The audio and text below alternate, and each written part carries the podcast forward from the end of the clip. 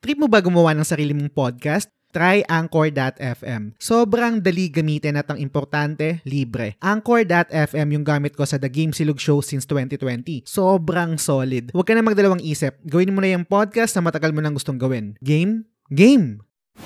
The Game Silog Show. Yun! Secret Level, Episode 4. Ang guest natin ngayon, si Mark Paha. Sir, welcome sa show. Hi, Jazz. Kamusta? Finally. Kamusta? Kamusta pare? Tagal na ito. Actually, dapat may recording tayo ng last week, no? Pero na-postpone. So, ngayon natin nga gawin. Um, usually, ang, ang, ang tinatanong ko dito sa secret level, no? Parang curious muna ako malaman. Paano na-discover yung The Game Silog Show? Ay, yun, sakto pre. Um, magpapasalamat muna ako sa'yo kasi na-discover ko to sa kalagitnaan ng pandemic, pre. Okay. And uh, nung panahon na yun ay malungkot, malungkot yung pakiramdam na hindi makakalab hindi nakakalabas for ilang months. Then, uh, na-discover ko tong podcast mo. And masaya, masaya. Kahit sa totoo lang yung mga, yung uh, gaming experience mo ay na napakalayo sa akin kasi medyo casual gamer lang din ako. Mm. Hindi ako nakakatapos ng mm, maraming games tulad nyo. Okay. Eh, Nakakaplat, hindi rin. So, ayan, thank you, thank you sa pag-guest, Jazz. Medyo na ano ko. Parang hindi ko paano mag-react. Pero, ang, ang, ang gusto kong malaman, sobrang interesting kasi sa akin no, na, oh, let's say, parang yun yung de- definition mo sa sarili mo, casual gamer, no? Parang hindi katulad namin na talagang laging naglalaro, tumatapos, nagpa-platinum. Alam ko medyo parang olats itanong pero forgive me. Ano yung nag-resonate sa'yo sa podcast at nakikinig ka? Ah, kapag napapag-usapan nyo lalo yung mga ano, childhood games. Hmm. Na, kasi ah, although hindi naman ako nakakatapos ng maraming games, wala nga akong PS1 dati. Ano lang ah, family computer lang nung kinder, grade 1, grade 2. Pero ah, starting grade 3, grade 4, nagka-cutting class na ako, nag nice. nagpe-PlayStation na kami, nagka-Counter Strike. Ayan. Saka Dreamcast, gustong gusto ko yung Dreamcast. Parang ahead of its time yung Oo. ah, mga games sa Dreamcast dati. Totoo, totoo. So, nag, yung nag-start kang makinig, yung kasama ko pa si Del, tama ba? Oo, pre. Oo, yun. Mm, okay, so parang na- na-experience mo din yung mga changes na nangyari dun sa sa show. Pero siguro mag-proceed tayo dito sa sa main content natin, secret level, no? Para sa hindi pa mga aware or first time yung makikinig sa sa segment na to, yung secret level ay exclusive podcast episode sa mga supporters ng The Game Silog Show. Ah, isang way ko to para to to give back sa mga sumusuporta sa sa show, sa podcast. And ang pinagkaiba nito is topic nyo yung masusunod. So anything goes. Kung anong trip yung pag-usapan, parang tamang hangout lang. And for this uh, episode ng Secret Level, Mark, ano ba yung gusto mong pag-usapan natin? Ang kwentuhan travel sana tayo. Game, game. Actually, nung, nung, nung, nung pinitch mo sa akin tong, tong topic na to, traveling, sabi ko medyo napaisip ako kasi unang-una, challenging siya kasi taong bahay ako. Um, meron akong siguro mamaya mga masishare na maraming mga travel na escapades na pinalampas ko dahil sa video game. Mas pinili kong maglaro kaysa sumama sa sa travel sa sa out of town ng ano ng family ko. Pero let's see, mamaya pagkwentuhan natin. Pero gusto ko malaman Mark, ano anong meron sa traveling? Bakit ito yung ito yung gusto mong pag-usapan natin? Backpacker ka ba? Ganyan? Ay, actually, oo, backpacker ako. Hmm, And okay. Most of the time, mag-isa lang ako nagta-travel. Kaya, wow. kaya nga, ano eh, ah, nung nabanggit ko nung simula, parang ma- Mm. masyadong nakakalungkot nung time na nagka, nag-start yung pandemic, pare. Kasi, um, initially, sa ano na talaga ako nakabase sa Makati. Then, Mm. mag-isa na ako doon nakatira. Then, ah, nung pag nung nagka-lockdown, bumalik ako dito sa bahay, kasama ko ulit yung parents ko. Masaya naman Mm. nung una, pero ah, yung freedom na mag-isa ka, nakakagala Totoo. ka, na na nawala yun sa akin. Mm, gets, gets. Actually, di ba merong, merong meme dyan eh, kung, kung familiar kayo guys, no? Yung parang sa lockdown, na katulad ni, ni Lamarck or I guess yung mga ibang kaibigan natin na sobrang hirap nung pinagdaanan nagkaroon ng lockdown, pero parang for me or for us na talagang mga taong bahay lang, normal na to sa amin. eh. Yung parang nasa bahay ka lang, di ba? Hindi ka naman talaga lumalabas. Di ba? Parang ganun. Normal lang talaga siya. So, parang sobrang, pa, ah, sobrang interesting sa akin and fascinating na kung paano yung takbo ng utak nyo na talagang outdoor or parang laging gustong mag-travel. Gusto ko muna mag-start, Mark, sa sa tanong na pag nagta-travel ka, ano yung nilulook forward mo doon? Yung mismong adventure ba? Yung proseso ng pagpaplano ng pag-traveling? Kung anong, anong lugar yung pupuntahan ko? Or talagang gusto mo lang mag-unwind sa mga lugar na hindi mo pa napupuntahan?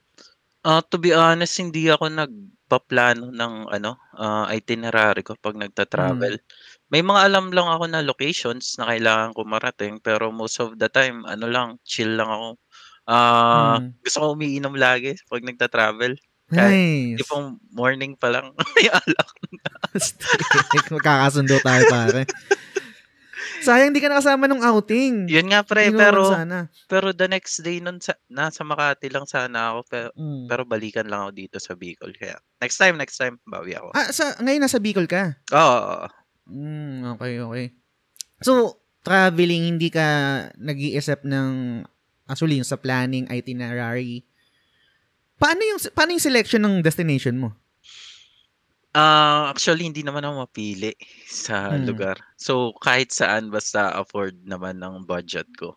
Mhm. Ah, ang mas n- nilulook forward ko din pala pag nagta-travel is yung immersion sa mga ano, locals.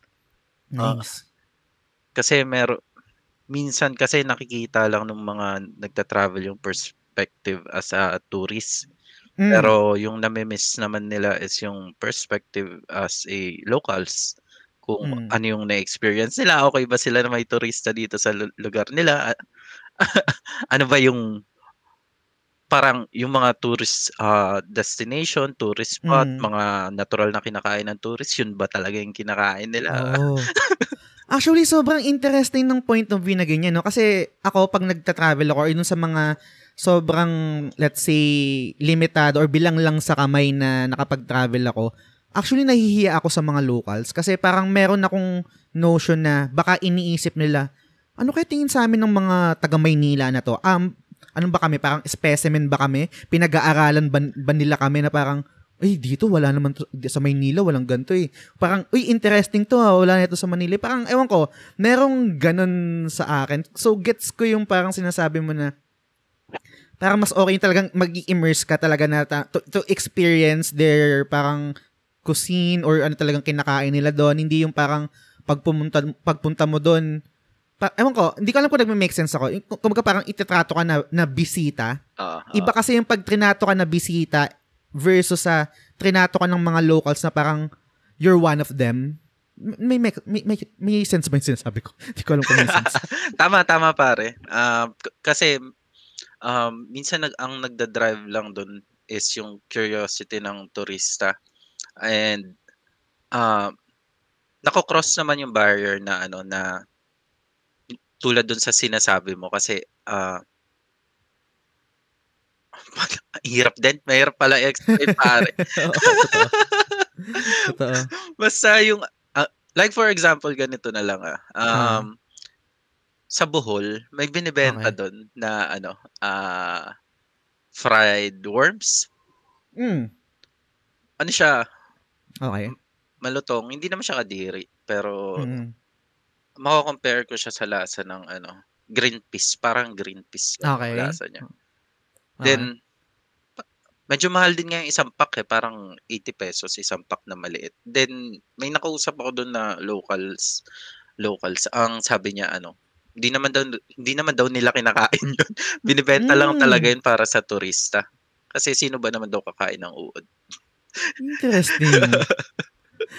Ang weird nun ah, na parang siguro ewan ko, parang ano yun, sta- parang okay, exotic food, nasa province ka, Mm. parang the math adds up eh, na parang, oh, dapat merong gantong something na weird or hindi normal na kinakain. Pero in reality, hindi naman talaga nila kinakain. Oh, hindi. Siya yung uod na ano pre, ah, superworm, yung mga Mm. pinapakain sa mga isda or ibo- ibon yata na pet. Stig na na, hindi ko alam yun, na merong ganun. siguro mag, mag ano tayo, mag, mag-back up ako sa, sa, sa, sa traveling no, yung nabanggit mo kanina. Um, hindi ka naman mapili sa pinupuntahan mo kung anong gu- gusto mong destination. Gusto ko mag-focus dun sa sinasabi mo na mag-isa ka lang. Mhm. Um, madalas ko din naman nagagawa yan pero hindi naman traveling. Kumbaga parang dahil nga soloista naman ako din madalas. ah, ako yung ako yung nasa side na kaya kong manood ng sine na mag-isa, kaya kong kumain sa fast food na mag-isa. Yung ganun. Kasi minsan parang iniisip nila parang sobrang loner mo naman, ang loser mo naman. Nanonood ka ng sine, mag-isa ka lang. Kumakain ka sa fast food, mag-isa ka lang. Pero ako, ako personally, good, all good sa akin yun. Walang, walang kaso sa akin yun. Pero ikaw traveling mag-isa, hindi ko alam kung anong anong story ng, ng buhay mo in terms of relationship, etc. Pero mas na-enjoy mo ba siya na mag-isa ka lang nagta-travel or meron din instance sa buhay mo na nagta-travel ka na parang mas enjoy siguro kung na-experience ko to na may kasama ako. Ah, lately nararanasan ko na may mag-travel na may mga kasama. And may mga perks din naman siya na kapag may Mm. kasama ka kasi actually mas mas tipid siya, mas bang Okay. bang for the buck pre kasi ano ah kapag mag-isa ako sa hostels lang ako tumutuloy. Hindi ba nakakatakot? Naalala ko yung movie na Hostel. Hindi naman. Ex- exaggerated naman yung Exaggerated ba? Tsaka sa ano yun, di ba? Sa Amsterdam? Tama? Oo, Sa Amsterdam. Amsterdam. sa Amsterdam. Ayun. Okay. Then, ayun nga, pag sa hostels, doon lang ako sa, yung pinakamura kasi is yung mix type ng dorm. So, Okay. pwedeng babae at pwedeng lalaki yung ano, nakastay. Mm. Then, parang commonly sa mga hostels, merong mga breakfast area slash tambayan, inuman. Doon na kami tumatambay. Then, may mga nak- nakikilala na ano, ah iba't ibang uri ng tao, iba't ibang Mm. lahi. Unlike sa ano naman, ang in comparison kapag may kasama, mas tipid siya, especially on commutes, pagrerenta ng tours, ah. and yun sa accommodations, matinong hotel yung ano, yung na-stayan. Mm. Gets, gets. Speaking of, ano, no, yung mga tours na sa travel, ganyan, etc. Shoutout ko lang yung Jebrea Travel and Tours. Kung gusto niyo ng mga travel na magpapabook kayo or mga tours, etc. So, follow niya yan sa Facebook. Oy, nice. Ah, full disclosure lang, pinsan ko yung may-ari nito, pero yun. Si Leo, shoutout sa'yo. Anyway, um, hindi ko kasi na-experience yan, pare. Una, parang, ah, paano ko ba explain to? Na-experience ko siya sa, sa Korea, yung travel, pero more on ano kasi, um, parang, kailangan ko lang talaga siyang gawin. Um, pupunta ako doon, meron akong, ah, kasi nung, nung nasa Korea ako, nasa abroad ako, um, nasa baba ako, kumbaga parang siyang Davao or Cebu, parang ganyan, nasa baba. Tapos, kung nari, kailangan ko lang mag-renew ng passport. Pero tinitreat ko na rin siya as travel kasi yun lang yung time na makakapunta ako sa Maynila or sa Seoul. Tapos, ang, ang, ang, ang, ang na-enjoy ko doon is yung quote-unquote na adventure kasi una, hindi ko alam yung lugar. Hindi rin naman ako galing, ganun ka galing magsalita ng, ah, ng Korean. Tapos, meron akong mapa. Nakaka, kung gumaga parang nakaka-survive lang ako. Una, dahil sa cellphone, kung meron akong data. Pangalawa is yung laging sinasabi sa akin ng parents ko na dapat lagi mong kasama si magtanong. parang hindi ka maliligaw, wag kang mahihiya, basta magtanong ka lang kung di mo alam yung direction sa yung saan ka pupunta. Sa pagta-travel mo, para lalo na mag-isa ka, ano yun, ma- malakas na talaga yung loob mo. Nung, okay, mag-travel ako mag-isa, ganyan. Siguro malakas yung loob ko and ah, Parang medyo umina yung audio mo, sorry. hello. Ayan, yan, yan. Good. Malakas malakas yung loob ko pre and na-enjoy ko yung feeling na ano nawawala. Oh, Yung di mo alam kung nasa kung nasa lugar ka, hindi hindi ka aware dun sa mapa Oo. ng lugar and ah ano, may adrenaline rush sa akin yung ganun eh. Kasi Mm. kasi naisip ko rin na maraming tao dito yung hindi na lahat ng tao dito hindi ako kilala. At the same Ah. time, hindi di- hindi din nila ako kilala. And parang alam mo yung parang bida ka sa ano, parang character ka sa isang ano, anime o or, Gets. or MMO or Isekai, no? Ganon. Isekai. Then uh, itatry dami mo gustong i-try, lingon ka na Ah. lingon kahit saan. Parang Pa- paano Eh, paano go. pare pag ano pag iba yung dialect?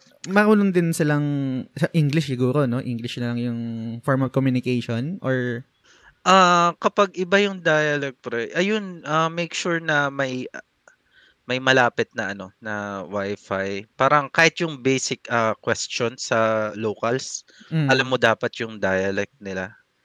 Hmm, gets. Yung good morning, good afternoon, good evening, alam mo Oo. yun. And, ah, alam mo yung tanong kung paano ka makauwi sa hotel mo. Hmm, makes sense. Sa, sa, sa lahat ng mga travel mo, pare, na mag-isa ka lang, yung mag-isa ka lang, ah, ano yung pinaka-challenging? Ah, Ano yung lugar? Ano yung lugar? At, at bakit siya challenging? cha- Vietnam pre, na-scam ako sa Vietnam eh. Mag-isa ka lang din doon. Ah, Okay. sa Ho Chi Minh. And Ano nangyari? ganito siya pag kasi 'di ba sabi ko hindi ako nagpa-plan masyado ng trips ko. Wala akong and nung time na 'yon ano, hindi pa siya parang hindi pa sikat masyado yung Grab or hindi ako aware na may Grab pala sa Okay. sa Vietnam. So ang plan ko is ko-connect ko ng Wi-Fi sa airport ng Vietnam. Then magbo-book ako ng Grab. Mm. Pero paglabas ko ng airport, ang nangyari, may taxi driver na English magsalita. Okay. So pinakita ko yung maps ng hostel ko. Oh, yan, sabi niya. Uy, alam ko yan. Tara na, sakay na dito. Eh, comfortable ako kasi nga, yun nga, nag english madali siya kausap. Mm.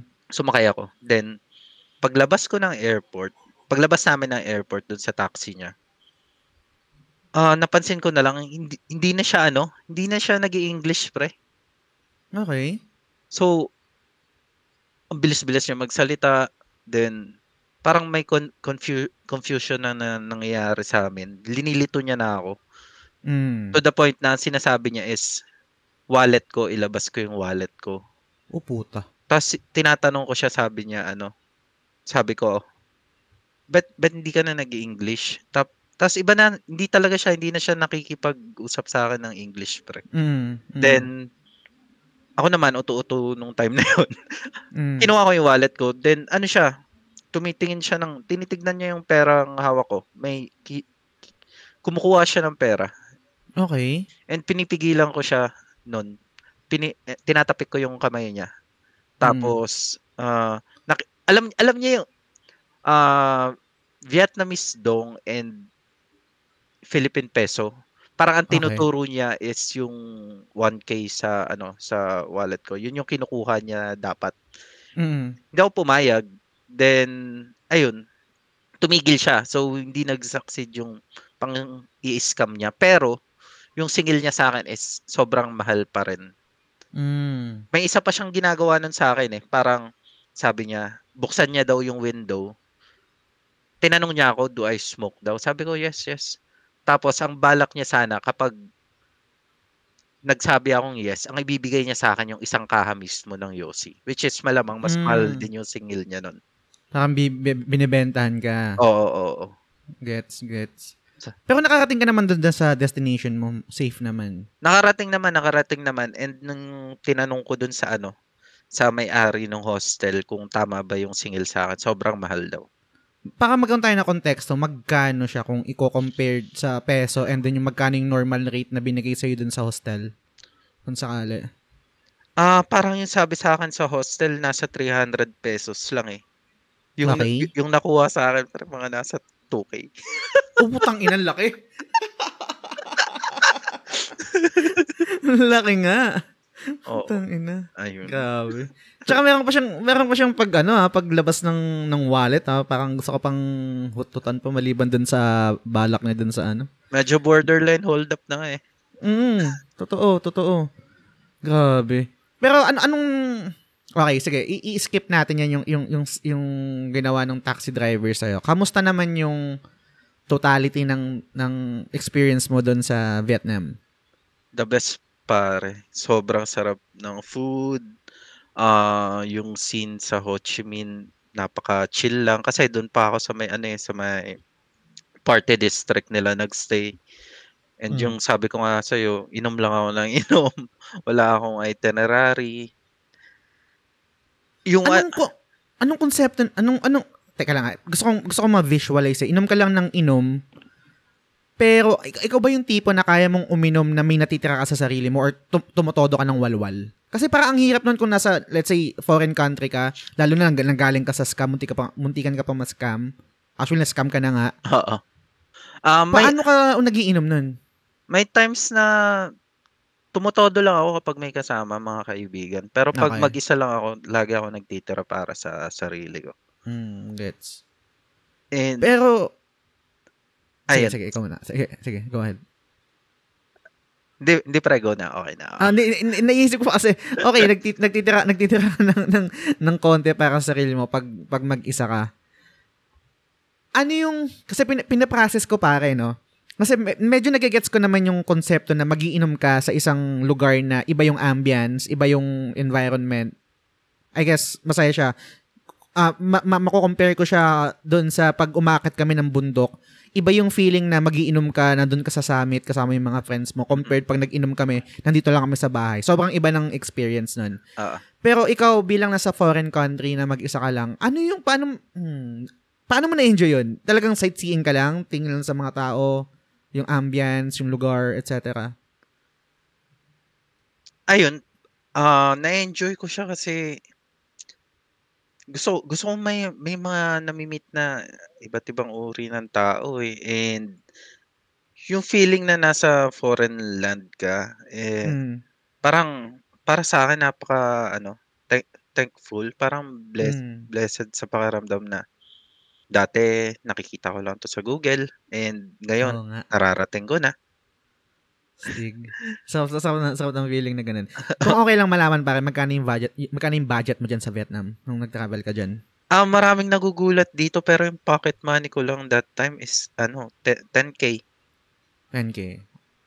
Ano yan? Bordering ano ba siya? Parang hindi ka hindi hindi lavish yung lifestyle mo nun or parang saktuhan lang din, hindi ka naman din magugutom, hindi ka rin naman magtitipid. Hindi ko kasi alam, wala akong idea eh, kung, kung magkano yung dapat na budget dun eh. Parang ano siya, sakto na siya para sa akin.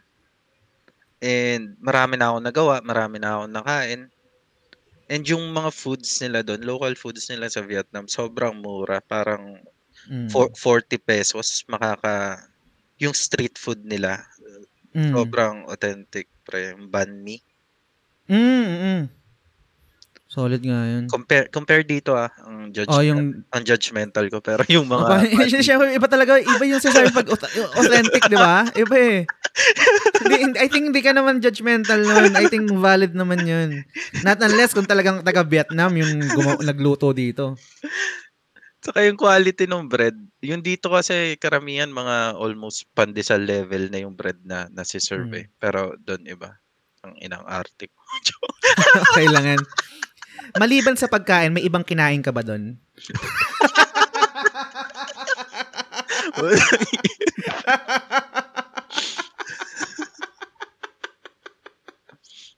Okay lang kahit di mo sagutin. Masaya masaya, masaya. Masaya, masaya. masaya. Okay.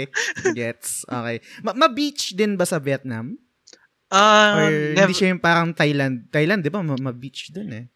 hindi ko parang hindi siya ting sa turista yung beach sa Hmm. Vietnam. Pero may beach din doon. Yung napuntahan Okay. ko kasi ano eh, ah, Halong River.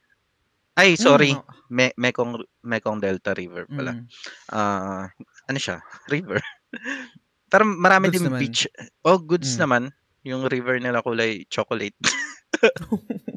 Maano ka din ba? Ma, ma, ma, ma, ma-camera ka ba? Or ikaw yung traveler na wala akong pakialam kung baga parang enjoy the moment or matake ka lang matake ka ng pictures. Makamera ako, pre. Nice. An talagang hobby mo may, may camera or sa cellphone lang? Ah, may camera ako. May, may Nice. may mirrorless camera ako and re- Mm. recently bumili ako ng ano eh, 360 camera. Nice. Nakakaingit. Dati Dati- kasi Mm. ah nagbebenta ako ng ano, nakakabenta ako ng stock photos dati nung Uy. malakas pa mag-travel before pandemic. Uy, sa. Okay lang malaman magkano bentahan sa stock photos pare. Ah, ikaw ikaw magde-decide kasi ng ano eh, ng price mo. Pero yung sa akin mura lang naman. Nasa Siguro ballpark, ballpark na lang siguro. ah hi- hindi hindi sulit yung ano pre, yung pinambili ng gam Na, ng, ng gamit. Pero pag mga big outlet, pwede mo siguro presyuhan ng medyo mas malaki, no? Let's say, kunwari Rappler, ganyan, or ano ba yung mga pwedeng si bumili ng stock photos mo? ayun, ah kapag mga ganun mga media outlets na yung bumibili, syempre mas mahal na siya. Yung karamihan kasi sa akin mga yung mga influencer influencer lang naman yung Mm. bumibili and pinopost nila, kiniklaim nilang sa kanila. Ah, totoo? May mga ganun. Oo. Tang ina. Ano yan na parang industry secret? So mga, mga yung mga nakikita na, ano parang ini-edit lang nila yung sarili nila nilala- nilalagay doon or parang yung picture lang naman yung kinukuha nila. Hindi naman ini-edit. Ah, yung yung photos ko na nabebenta is karamihan yung ano, may may babaeng nakatalikod. Yun yung binibili. Mm. Mga ganon. Ayos yan ah. Hindi ko alam yan ah. Utang. Mga- Sino, sino mga influencer yan pare? Pwede mo bang i- i-name drop? De, joke lang. wag na, wag na, wag na.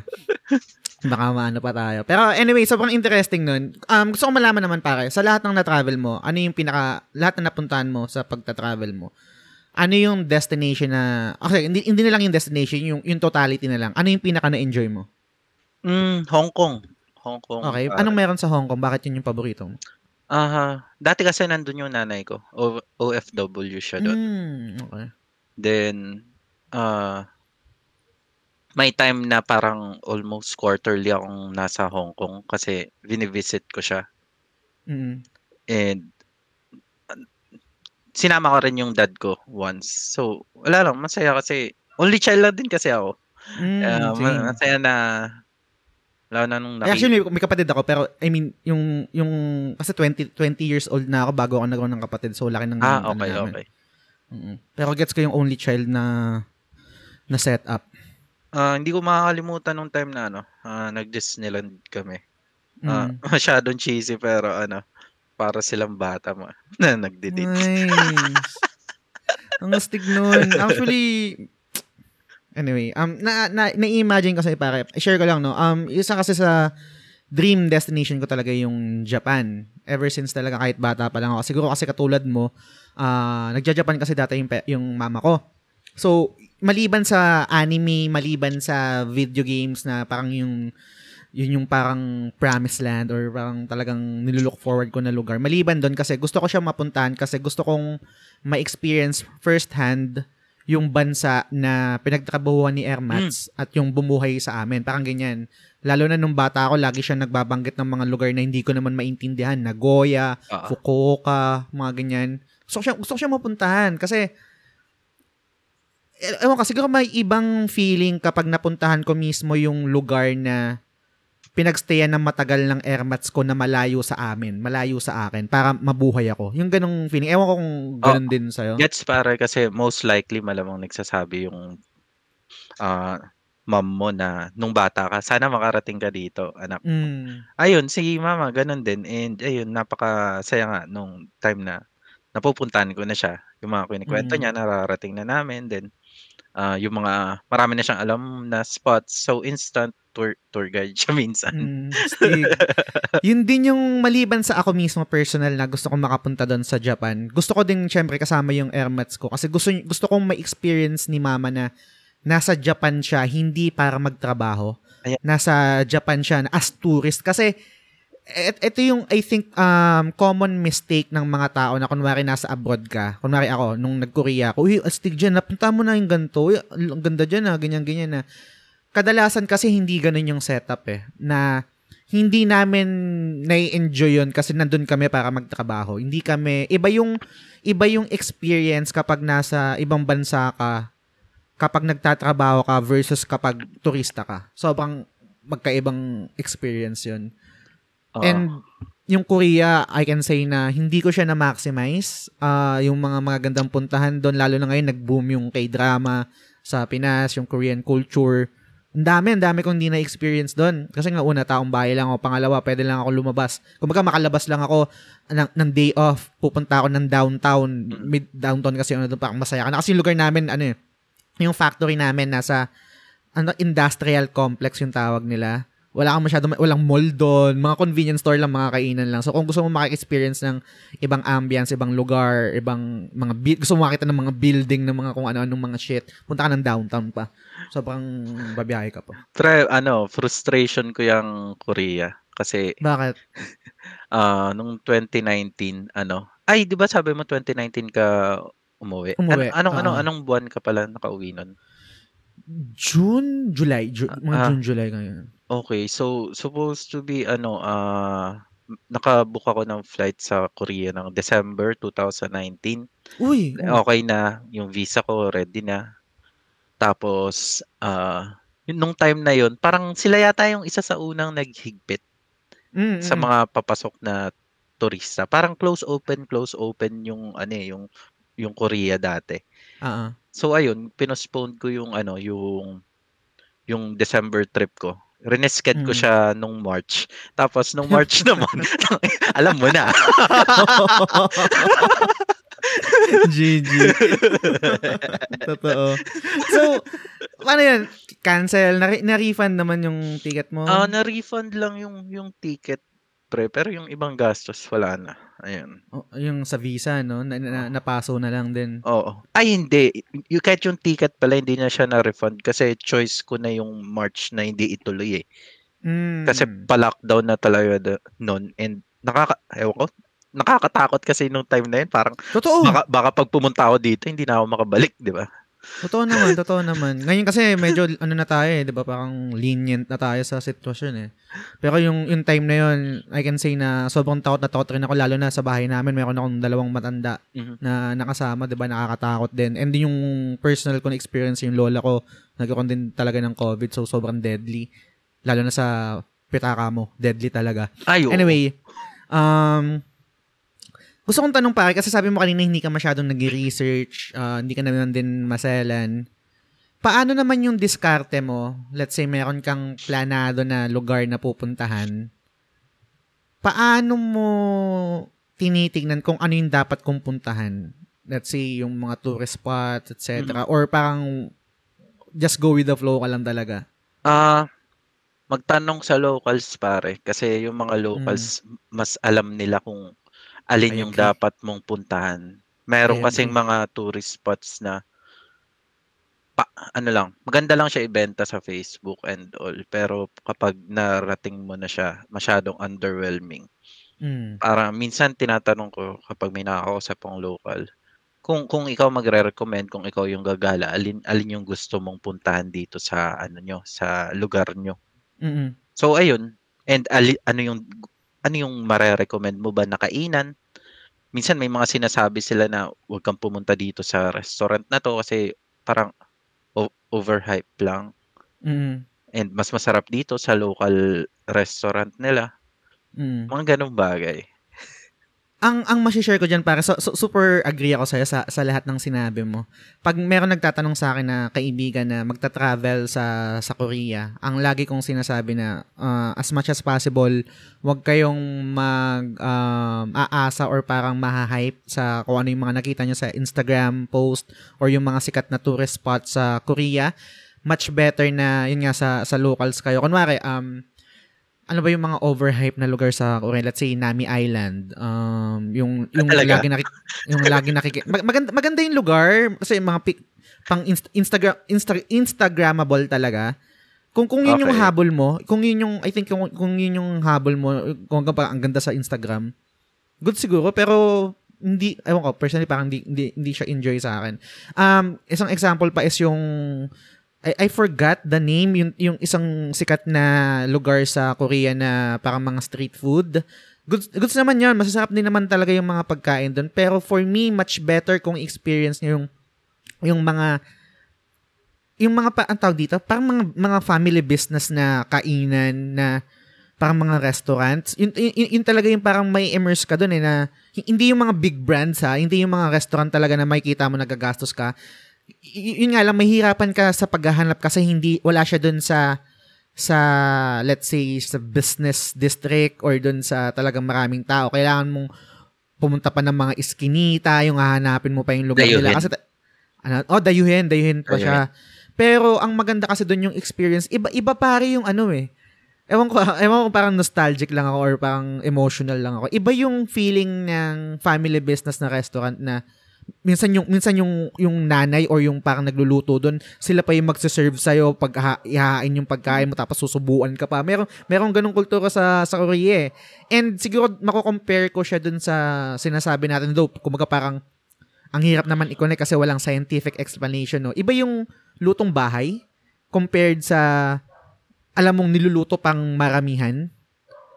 Oo, yung, yung, yung, yung, Totoo nga naman. Kasi, Mm. di ba may term tayo na sinasabi. Anong, kamusta yung pakaluto? Okay naman. Ano, lutong pang negosyo. So, alam mo yung lutong pang negosyo sa kalutong pang bahay, di ba? totoo, totoo.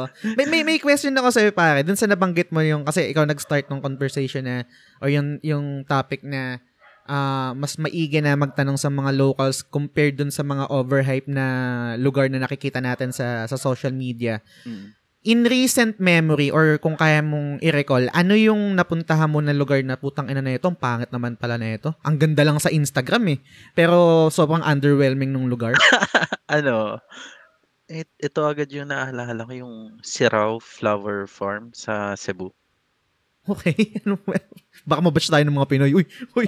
Hindi, joke lang. Ano, ano, anong meron sa, ano, anong meron doon sa ano? Bakit, oh, bakit underwhelming yung lugar? Siguro, Sige, go lang pare. Okay lang yan.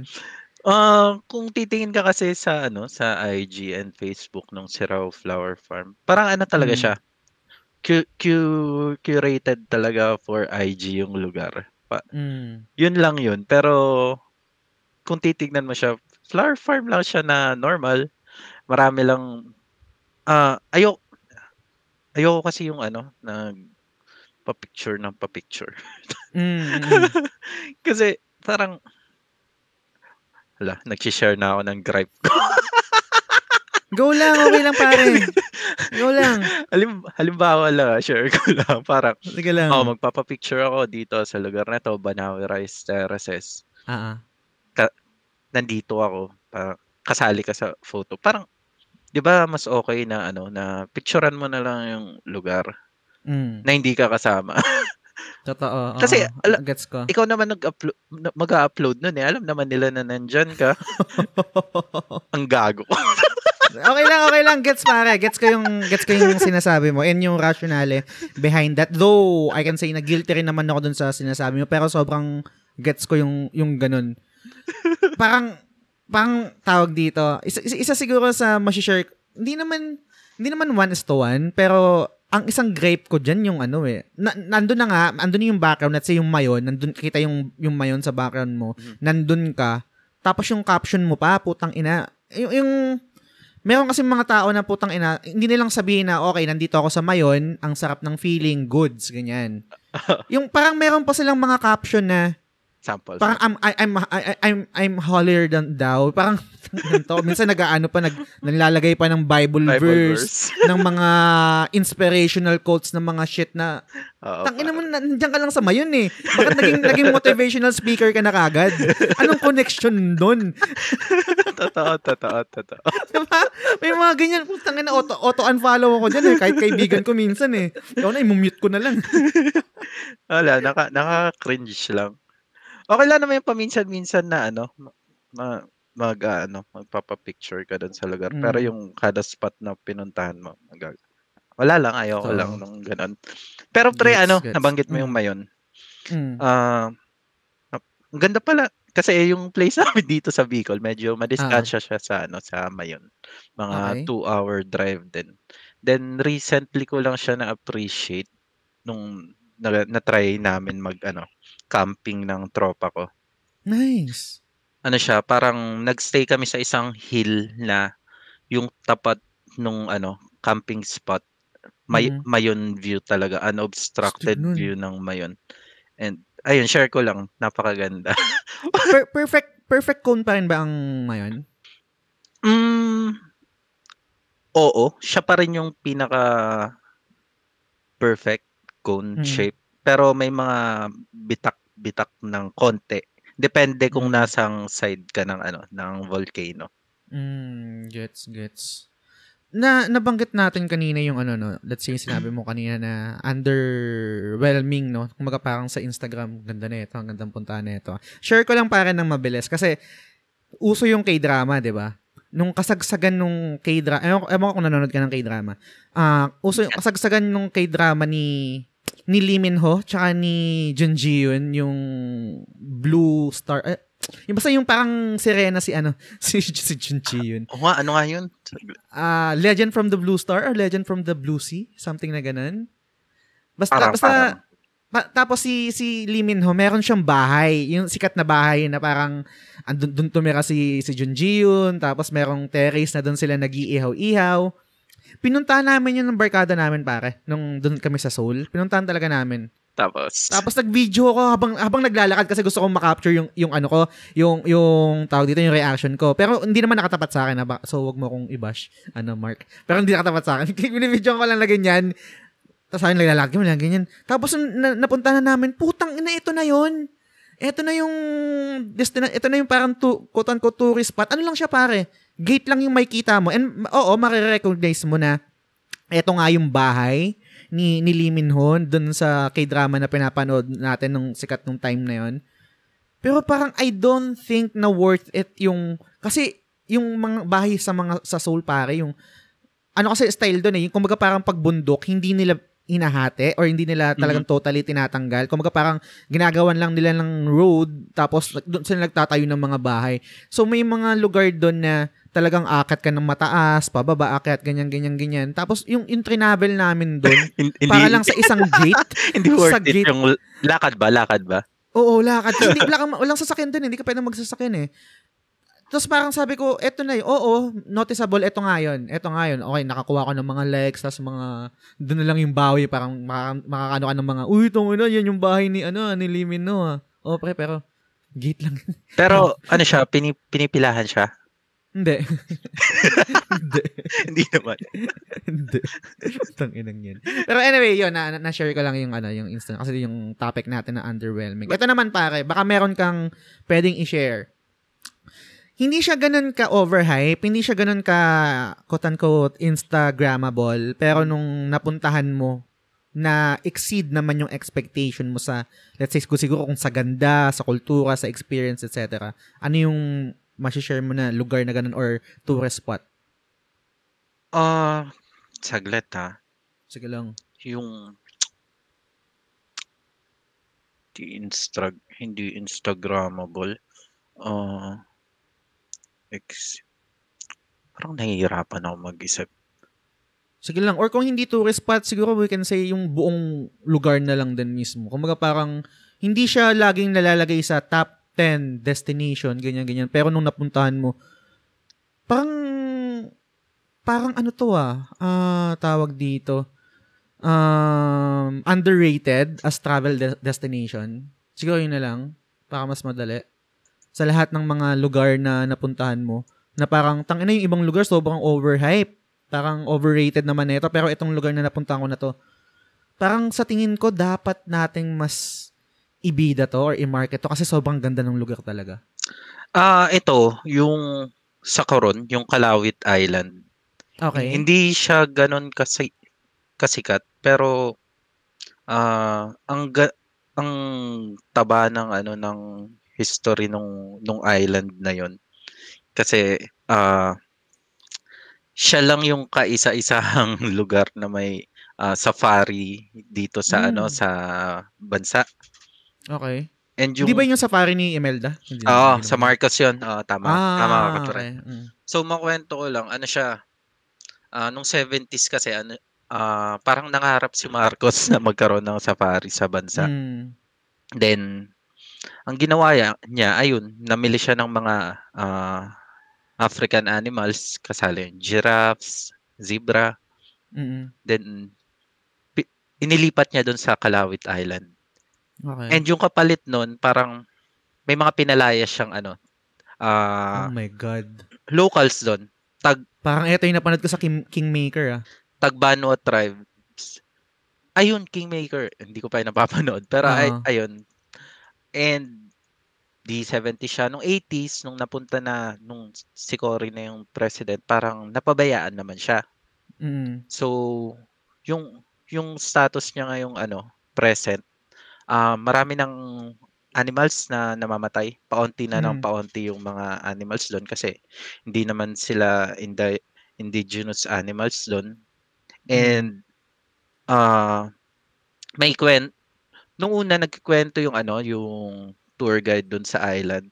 Parang sabi niya, may mga ninanakaw na animals. Pinapatay nung mga locals kasi binebenta yung mga parts nila. Yan. Kaya Hmm.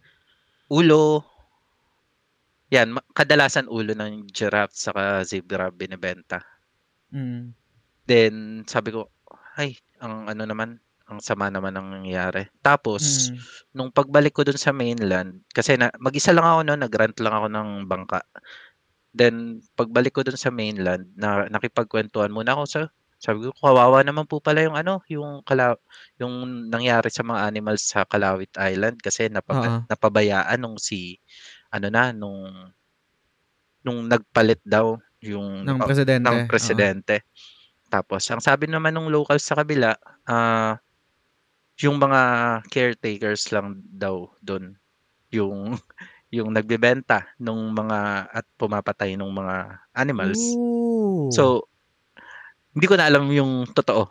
So, Hmm. ganyan pare, yung mga kuwento na hindi mo malalaman kung ano, kung nak nakaano ka lang, may kasama kang groups and hindi ka nakiki-immerse sa locals.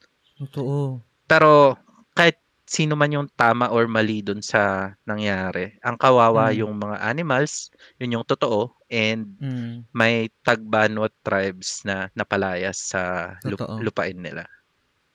Ang galing 'no? Para sa mai maiksing conversation natin, meron akong gustong malaman 'no. Hindi ko alam kung anong profession mo, pero before ba naging dream mo or sumagi sa isip mo maging journalist? Ah, hindi. Hindi naman? Oh. Kasi parang mahilig parang mahilig ka sa mga story na I mean yung parang si yung curiosity mo kasi I think yun ang number one na kailangan na skill pag journalist ka, kailangan curious ka sa lahat ng ng bagay para makuha mo yung yung totoong story.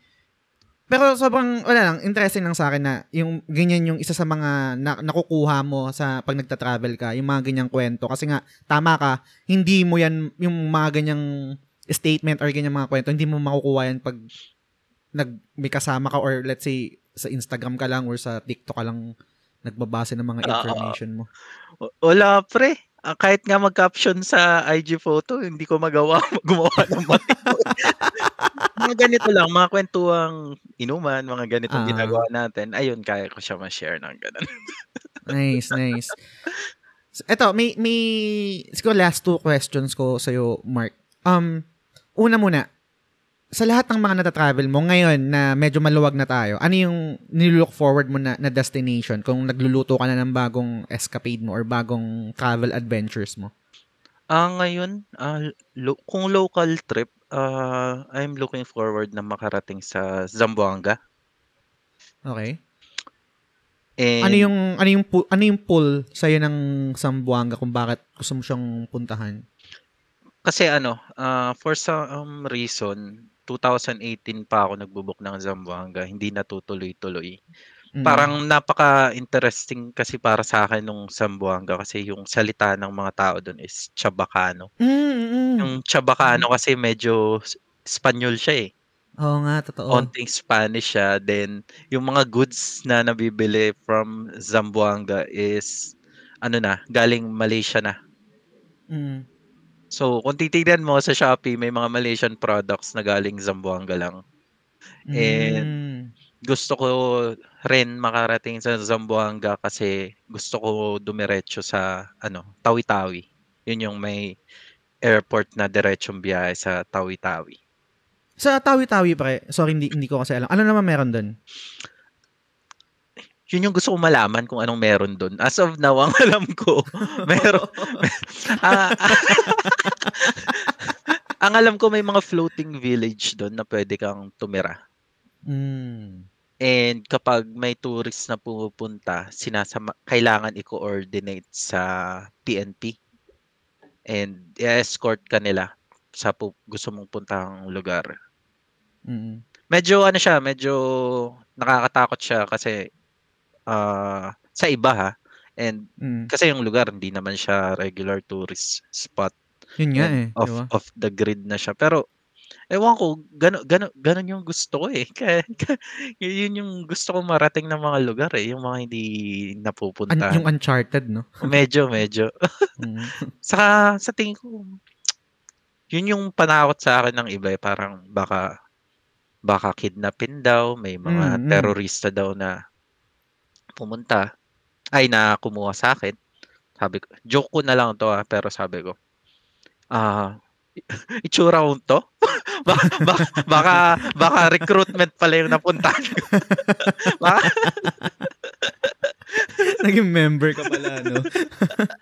parang ganyan din, actually ganyan din, na-experience ko din naman yan nung time na parang mag, nagbubundok pa kami na parang mag-ingat kayo dyan, baka may mga NPA dyan. Mahilig kasi kami magbundok before, um, di ko mga around 2009 to 2012, natigil lang nung ano, pinakapaborito kong inaakit na bundok palagi. Before ah, ah, yung Pico de Loro, ngayon Ay! nagsarado na siya eh. oo pre, napuntahan ko pa siya mga 2015 or 14 yata. Maganda.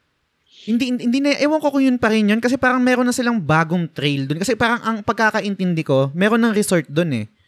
Tapos parang hindi na siya pinapaakitan talaga sa mga, meron lang, meron na lang portion ng Pico de Loro na parang pinapaakitan sa mga mountaineers. I'm, I'm not really sure. Ikaw ba, ano ba yung na, ano ba yung na-experience mo dun sa Pico, Le- Pico de Loro nung 2015? Ah, yung yung pick niya mismo, yung ano bang tawag doon? Yung Bigo, yung Loro, yung, Oh, yung monolith. Oh, yung Yung mon- monolith niya mismo. Ah, na, nice. na rating ko pa 'yon. Nakit mo yung monolith din mismo? Oo. Oo. Nice! Paano mo nakit? Nag, naglubid ka or may tumulong sa'yo? Naglubid, naglubid lakad. 'Di ba may part doon na kailangan mo Oo, nung ilubid? lubid. Yung one miss you die. Hirap na ako doon pare. Kasi ang taba ko eh. Taba ko. Hindi ko kayang, hindi ko kayang mag, ano, maglubid. So, mer- meron akong kasama yung tropa ko. Kumbaga parang akit sila dito sa gilid. Tapos parang kailangan, kailangan ko lang, lang ang, ang ano lang kasi doon, ma- kaya ko siyang akitin. Kailangan ko lang ng isa pang apakan. Kasi yung, yung isang apakan doon, yung technique doon, parang pag mabigat yung katawan mo, hindi mo kayang i- ihakbang. Ah, okay. Kung oh, hindi, hindi abot ng paa mo. Merong isang portion doon eh. Oo. Yung parang paslan siya, kahit may lubid ka na, kung hindi kayang ihakbang ng isang kan- ng kanan mo or ng kaliwa mo, kakapusin, deads ka, mahulog ka. so, meron akong kasama ng mga kaibigan ko, kung tumutulong sa akin, para lang, ma- meron lang akong apakan na isa, tas goods na yun. So, Oo. ang sarap yung paborito ko yun, Pico de Loro, pare. Hindi siya kaya ng isang ano no, isang malaking hakbang na normal. Mm, So, mm. Bi- lalambitin ka ng onte para Oo. yung pu- pumersa. Overnight kayo? Mm, overnight kami doon palagi, pare. Tapos, eto, eto wala, again, wala tong scientific explanation ng mga shit. Pero, pag meron akong hinihiling kay Bathala, nung time na yun, lagi kaming umakit ng Pico de Loro. Kailangan ko umakit yung monolith. Oh. Kunwari, yung first na akit ko nun, I think 2011, nag-aantay ako ng visa, yung first ko na Korea. Wow. Parang challenge ko na, pag maakit ko tong monolith na to, kasi parang, ewan ko sa akin lang to, wag nyo, wag nyo akong, ano, parang isipan na, oh, weird naman ito ni Jess. Sa akin lang to, pag nand- nandun ako sa bundok ng Pico de Loro, kung makausap ako, kung sino man kinakausap ko na parang, ah, ibigay mo sa akin yung visa pag nakat ko tong monolith. Pare, nakukuha ko yung, nakuha ko yung, ano, nakuha ko yung first visa ko sa Korea nung first time ko mag-OFW. And then second time around, um, second timer ako sa Korea. Ganun din, umakit muna ulit ako ng Pico de Loro. And then yun din, nagdasal ulit ako na, na pag nakit ko tong monolith. Kasi sobrang challenging siya sa akin dahil nga mataba ako. Pag nakuha, pag nakakit ko to, bigay mo sa akin yung visa. And la, ah, luckily, yun, nakuha ko ulit yung visa. So, so sobrang Ilang, importante sa ilang akin. yung ano. beses mo na naakyat yung Pico de Loro? Pico de Loro mismo, one, two, apat yata. Tapos yung monolith, dalawang beses. Ah, tatlong beses siguro yung, mo- apat, apat na Pico de Loro. Yung una, hindi ko nakit yung monolith kasi mahina pa yung dibdib ko, kabado pa ako. Yeah. Yung pangatlo, yun, nakit ko na yung monolith. Yan yung ano, ah, kapag may nakikilala ko na nag-hike ngayon, yan yung la- isa sa lagi kong kinikwento kasi nga 'di ba hindi na siya open and ang Mm. kinagandaan kasi ng Pico de Loro is malapit lang siya ay I mean di siya kalayuan sa Ternate Mm. Cavite lang siya maganda yung lugar and kaka- Oo. kakaiba yan na maakyat mo yung monolith Mm. tapos yung trail ng Pico de Loro ay pwede siya sa beginner and pwede din siya sa experience uh, climbers. Yung iba nga, Totoo. yung iba nga ano eh, uh, tine-trail run lang yung Pico de Mm. Loro, 'di ba? Yung mga barkada ako dyan sila, sila Noy, shoutout sa Noy. Yan, mga nagtitrailan sila Leo. Wow. And ang isang ang isang paborito ko sa sa Pico de Loro, yun nabanggit mo yung trail. Oo nga ano, counted siya, pero pwede siya sa beginner. Pero may challenging din. Um paborito ang hirap na hirap. Hindi naman paborito, pero hirap na hirap ako doon. Merong tra- merong part kasi ng Pico de Loro na ah, mga malalaking mga bato. Yung parang talaga mag-ano ka na talagang kung mabigat yung katawan mo, mahihirapan ka. And then yung lagi lang sinasabi ng mga kaibigan ko doon kasi nga parang meron kaming, pag gumakat kasi ng bundok, meron parang team leader and then merong sweeper. Siyempre kadalasan nasa dulo ko, kasama ko yung sweeper. Lagi lang sinasabi nila na pag nahihirapan na ako, pag malapit na yung ano yun, na, yung bamboo, yung bamboo. Kasi pag naano mo yung maraming bamboo, Oo. malapit na yun sa, sa summit. Oo. And totoo rin yung tangina nakakamiss umakit ng bundok. Totoo rin kasi pre yung ano, yung ewan ko guys sa lahat ng nakikinig ngayon kung na-experience niyo na to na oo mahirap umakit ng bundok lalo na kung ah, physically challenged kayo. Pero yung pag nakita nyo na yung summit and then yung ganda ng kalikasan, putang ina. Sobrang ah, sarap, sobrang the best. Sana maka, maka ano, makapag-book ulit tayo ng akyat. Laban ka pa mag-hike ngayon? Mm, laban ako ngayon. Laban ka pa. I think kaya ko siyang ano, um, pag merong siguro mag-set ng bundok sila Leo, mga tropa, kaya kong mag, ano eh, kaya kong parang mag-prepare, let's say one week na preparation or two weeks, ganyan, three weeks. Para lang, kasi kung ngayon, akit ako ngayon, puta, hihingalin ako. Mamamatay ako doon. Pero kung merong ample time to prepare, I think, kakayanin ko. Ako basta ano, hindi mainit. Ayoko na ng mga bundok na mainit. Pre. Mount Marami yata yung mainit, eh, yung parang grasslands, kung tama yung memory ko. Yung mahirap din, nakaka-drain din. Sa Zambales ba yan? Parang yan Ay, nga. hindi, hindi. Dito Ay, lang. hindi ba? Dito lang. din. Ano ba, ano, ano ba yung mga bundok na na, na nakit mo? Sorry, naging ah, ah, bundok talk na, pero curious lang ako. Oh, medyo beginner lang naman ako. Hindi naman ako yung nag-hardcore ng isang araw. Yung mga sa Rizal, yung mga dinidator, yung daraitan ba? Ah, oh, Daraitan na. Oh. Familiar din yan. Oh, Daraitan. And yun yung naalala ko saka yung sa ah yung sa Ambangeg yung sa may ang bag, bangig, ang bang, oo. sa may oo. Baguio part ayun Mm. yun na-enjoy ko kasi malamig nga yung Mm. baon ko na tubig hindi ano hindi naubos Pag, eh pag umakit ka ng bundok, mag-isa ka lang din? Or nakikisama ka sa mga, ano, ay group? pucha hardcore naman yung mag-isa pre mundo ibang usapan yan Kala ko solo ka pa rin eh. Pero na-experience ko na ano na dati sa Hong Kong, namumundok na lang kami. Mm. Kasi yun isa isa yun sa libangan ng mga locals din doon eh, mamun, mamundok. And speaking of bundok pala, ah, hindi naman to bundok, pero yung village nila Apo Wangod sa Buskalan, yun yung Mm. ah, pinaka-latest ko na narating.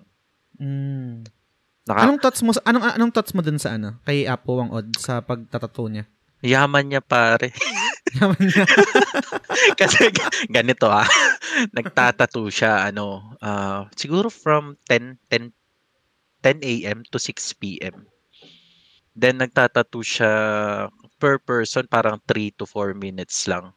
Mm. Ang singil niya one- 150 pesos. Oo. So, yung kaibigan ko, nagko-compute-compute kami sa, sa sabihin na lang natin Saturday, Sunday lang marami yung tao. Parang Ah, ah. for, instant 40k per day kung consistent si Apo Wangod. Nagpatato ka rin ba? Kay ah, ito pre, ito pre. Ay, magkano yan? Ito, 150. Yung perma niya, perma niya yan, tuldok. Oo. Then ito, ano na, ah, local na dun yung ano, yung gu- Mm. gumawa. Gets, gets. Nakaka nang bigla akong na-miss, ano, umakit ng bundok. Siguro after nito, kausapin ko yung pinsan ko, magpapaset ako ng ano, bundok siguro. TGS climb. Kasi natapos na yung. TGS outing. TGS climb naman tayo, maiba naman, matagtag ng konti yung mga ano natin, Tara, pandemic baka makasama na ako. set, set natin kung ano kung anong magandang schedule na ano na na parang majority lahat pwede tayo no. Maganda Mm. yan, maganda yan. Nice yan. Um, pare, um, before we end our discussion, meron ka ba bang gustong i-share na hindi ko natanong kasi alam ko yung, yung mga tanong ko, kumbaga parang lahat yun curio- curiosity ko lang. Baka meron ako hindi natanong na meron kang gustong i-share tungkol dito sa topic na to. Um, gusto ko lang i-share sa mga nakikinig. ah, try nyo mag-travel mag-isa.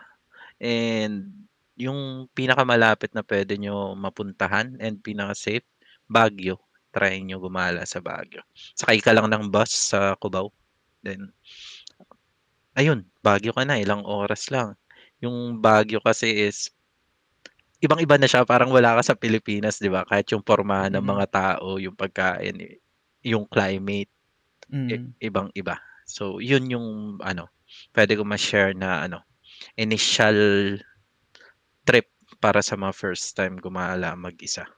Maniniwala ka ba pare kung sasabihin ko sa hindi pa ako nakapunta ng Baguio? Oh! oh my God. ito yung ito yung nakwento ko kanina na ano offline pa lang tayo. Ito yung ito yung isa sa mga trip na meron kaming family trip. Actually dalawa. Una ito Baguio, pangalawa yung sa Cebu. Nakapunta rin naman ako ng Cebu pero merong isang lugar sa Cebu na parang in-skip ko dahil sa Kabal. Ito yung time na sobrang ad- ad- addict na addict ako sa Kabal nung after ng graduation ko. Year- na kapal. kabalbalan. Um, year 2008, 2009 to 2010. So, ewan ko, ever since, kumaga, kumaga parang hindi na nagkaroon ng chance na makabalik ako sa, or makapunta ako sa Baguio. Pero let's see, mahaba pa naman ang buhay. Ma, maano ko pa yung ano, yung Baguio kung, kung sakali. Pero, yun. Nashock ako dun ah. Di Baguio. ba? parang napaka-basic no, pero yun, hindi ko pa napupuntahan yan. Pero, yun, uh, Mark, anything to promote, shout out, go ahead. Ah, wala. wala. Wala. ipopromote. wala. Wala talaga, seryoso? Shout, I shout out, anything? Ah, yun. ah, shout out yung mga kaibigan ko na lang na ano na nakakasama ko gumala recently. Sila Margaret, Martin, saka si Julian. Hello. Shoutout sa inyo guys. And yun, um, promote ko lang din, Secret Level. Ito yung exclusive na podcast episode with you guys, supporters. Kung alam nyo yung, kung di nyo alam yung supporters, ano to, yung parang feature to ng Facebook na you can support the the channel by subscribing 100 pesos I think or 99 pesos. A- ano na natin sa 100. Ah, isa to sa mga perks and another dun um, exclusive na group chat and access dun sa PSN accounts ko. Pero yung PSN account ko kasi um, ano lang yan eh. Kumaga parang mga di- mga digital games sa mga indie. Pero ito talaga yung china-champion ko, yung secret level. So, yun, kung gusto nyong um, may promote, may gusto kayong pag-usapan, pwede natin gawin yun dito sa secret level. And yun, Mark, again, maraming maraming salamat sa sa time mo and I'm not sure, hindi pa yata ako personal nakapagpasalamat sa'yo. Salamat sa pag-avail ng supporters badge. Um, sobrang big deal sa akin yun. Lagi kong sinasabi kasi iba, wala dapat hierarchy sa pagsuporta kasi panunood, pakikinig, pagla-like, pag-share, sobrang laking tulong na rin yun. Pero nakakatunaw pa rin ng puso kapag meron taong willing mag-support sa'yo monetary kasi mahirap yan eh. Kasi hard-earned money nyo yan. And again, Mark, sa lahat ng sumusuporta sa TGS, maraming maraming salamat. Deserve mo pare. And kung may ipopromote man ako, makinig kayo nitong podcast ni Jazz. Nahiya ako bigla. salamat pare, salamat. So, yun, sana guys na-enjoy niyo yung ano, yung episode natin yung Secret Level and again, maraming maraming salamat sa pakikinig hanggang sa susunod na episode ulit. Bye. Bye.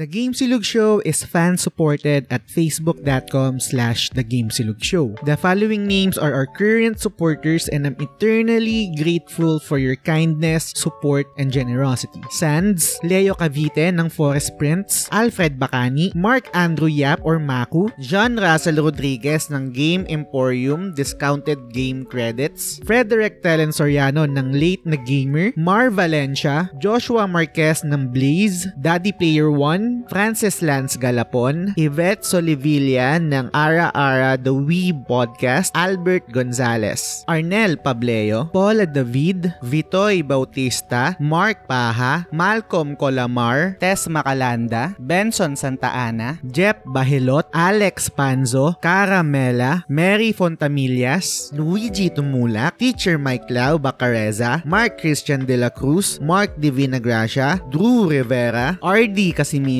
Algers Valerio, Ruben Domingo, DJ Silva, Justin Rason Bermundo, Ray Anthony Rivera, and Delia Bourbon. Maraming salamat sa inyo guys.